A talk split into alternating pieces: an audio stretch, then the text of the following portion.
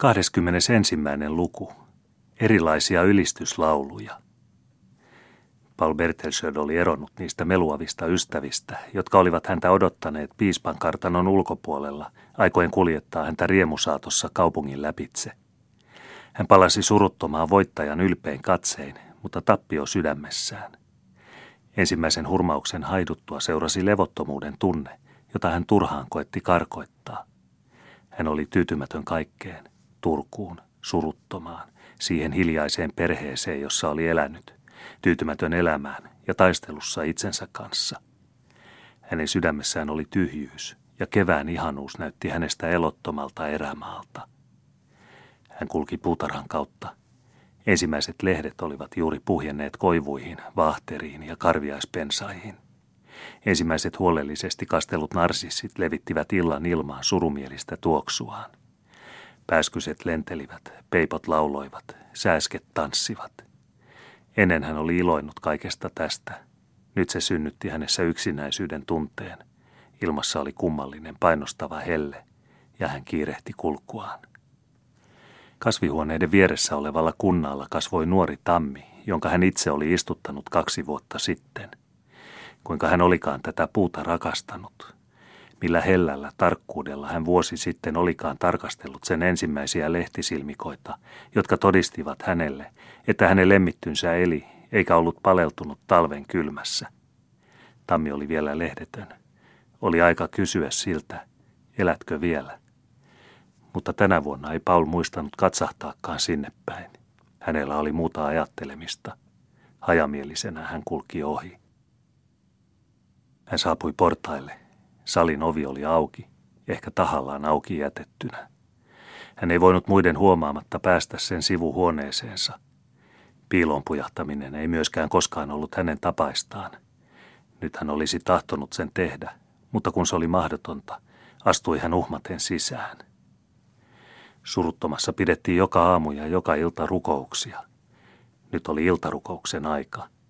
Koko perhe ja kaikki talon palvelijat olivat saapuvilla – Cecilia Larsson luki tavallisuuden mukaan luvun raamatusta.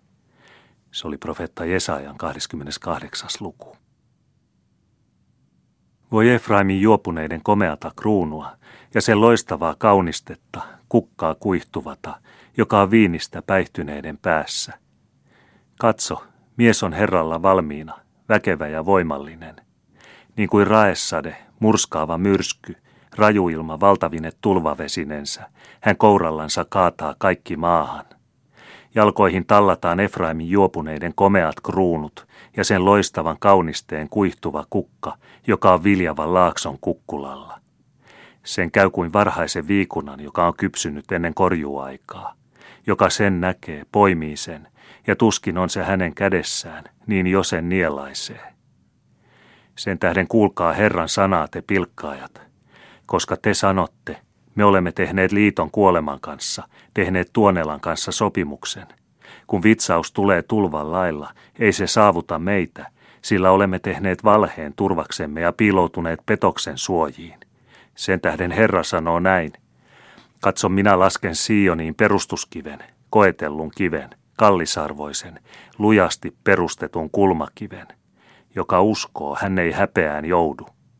Minä otan oikeuden mittapuuksi, panen vaaksi vanhurskauden. Rakeet hävittävät valheen turvan, vedet huuhtovat mukaansa suojan. Teidän liittonne kuoleman kanssa puretaan, sopimuksenne Tuonelan kanssa ei astu voimaan. Kun vitsaus tulee tulvan lailla, niin se tallaa teidät maahan. Yhtä usein kuin se tulee, se sieppaa teidät, sillä aamu aamulta se tulee, jopa päivällä ja yöllä. Olkaa siis pilkkailematta, etteivät siteenne lujenisi vielä, sillä olen kuullut herralta Sebaotilta, että hävitys rangaistustuomiona tulee kohtaamaan koko maata. Cecilia lukiessa alkoi kuulua kaupungin puolelta lähenevää hälinää. Se kasvoi äänekkäämmäksi, se levisi puutarhaan, se tuntui ympäröivän taloa. Lukeminen lakkasi. Paulin levottomat silmät vilkuilivat ikkunaan päin. Hän tunsi tuon hälisevän parven. Kaikki nämä olivat ajan vastustushengen kannattajia. Harvat heistä olivat hankkineet itselleen selvää käsitystä siitä asiasta, jota puolustivat, Vielä harvemmilla oli sen suhteen minkäänlaista todellista vakaumusta. Enemmistö oli iloisia nuorukaisia, jotka aina mitä suurimmalla riemulla ottivat osaa pieneen rähinään ja seurasivat johtajansa sokeasti minne tahansa. Tarkoituksena oli panna päivänsankarin kunniaksi toimeen jonkinlainen mielenosoitus, jotakin serenaadin tapaista. Mutta akateeminen laulu, niin kuin moni muukin asia, oli silloin vielä kapalolapsi, ja sitä viljeltiin enimmäkseen kirkkomusiikin tai juomalaulujen muodossa. Pasiuksen edeltäjä, direktori Lenning, joka otsa hiessä muokkasi tätä viljelemätöntä alaa, saavutti loistavimmat voittonsa, kun ylioppilaat adventtisunnuntaina veisasivat tuomiokirkossa, tai sillä välin kävivät varakansleria, hänen korkearvoisuuttansa piispaa, jollakin latinalaisella hymnillä tervehtimässä. Hetken aikaa vallitsi joukossa epätietoisuus siitä, mikä kappale parhaiten soveltuisi tilaisuuteen. Kuultiin jonkun esittelevän vanhaa koululaulua Keperit Fausti Saavibus. Toinen tahtoi virttä Puer Naattuus in Bethlehem. Toiset huusivat, että laulettaisiin Gaudeamus, ja heidän mielipiteensä pääsi voitolle. Koko tämä suuri kuoro rupesi nyt, välittämättä siitä, oliko kaikilla laulunääntä vai ei, laulamaan suurella innolla, mutta huonolla menestyksellä tuota ikivanhaa ylioppilaslaulua.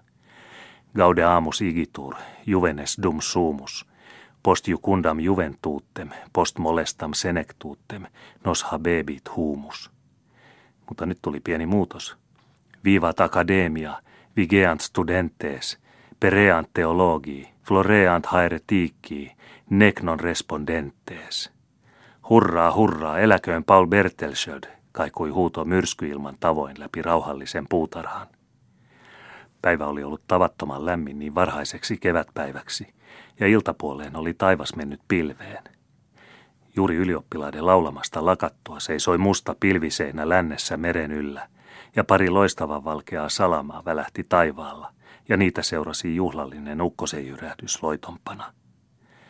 Muutamat ylioppilaat seisoivat äänettöminä katsellen tätä loistavaa näytelmää, jota vastoin toiset yhä innoissaan hurrasivat Paul Bertelschöldille. Cecilia, sanoi Erikki, avaa psalttari, laulakaamme mekin ylistysvirsi. Cecilia luki. Herra hallitsee, riemuitkoon siitä maa, iloitkoon saaret niin monta kuin niitä on. Hänen ympärillään on pimeys ja pilvi, vanhurskaus ja oikeus ovat hänen valtaistuimensa perus – Tuli käy hänen edellänsä ja polttaa ylt ympäri hänen vihamiehensä. Hänen salamansa valaisevat maan piirin. Maa sen näkee ja vavahtelee. Vahan lailla sulavat vuoret edessä Herran, edessä kaiken maailman Herran. Taivaat julistavat hänen vanhurskauttaan, kaikki kansat näkevät hänen kunniansa. Kiitä sieluni Herraa. Herra minun Jumalani, sinä olet mahtavan suuri. Sinun pukusi on kunnia ja kirkkaus. Sinä verhout valoon niin kuin viittaan, sinä levität taivaat niin kuin teltan, sinä vesiin salisi salvat, vaunusi pilvistä laitat ja tuulen siivillä kuljet. Airuiksesi teet sinä tuulet, panet palvelijoiksesi tulen leimut. Maan sinä asetit perustuksillensa niin, että ei se ikinä horju. Sinä alkumerellä sen kuni vaatteella peitit, vedet aaltoili vuorien yllä. Sinä lähetät henkesi ja kaikki luodaan, sinä annat maalle uuden muodon. Ian kaikkisesti pysyköön kunnia Herran. Saakoon Herra iloa töistään, hän jonka katsahtaessa vapisee maakin, jonka koskettaessa vuorista savua suitsee. Tahdon ylistää Herraa ikäni kaiken, tahdon veisata Jumalani kiitosta eloni loppuun. Herra, älä meille, älä meille vaan omalle nimellesi kunnia anna, armosi ja laupeutesi tähden. Cecilia vaikeni ja vielä pari kaunista salamaa iskettyänsä poistuu jukonilma merelle päin.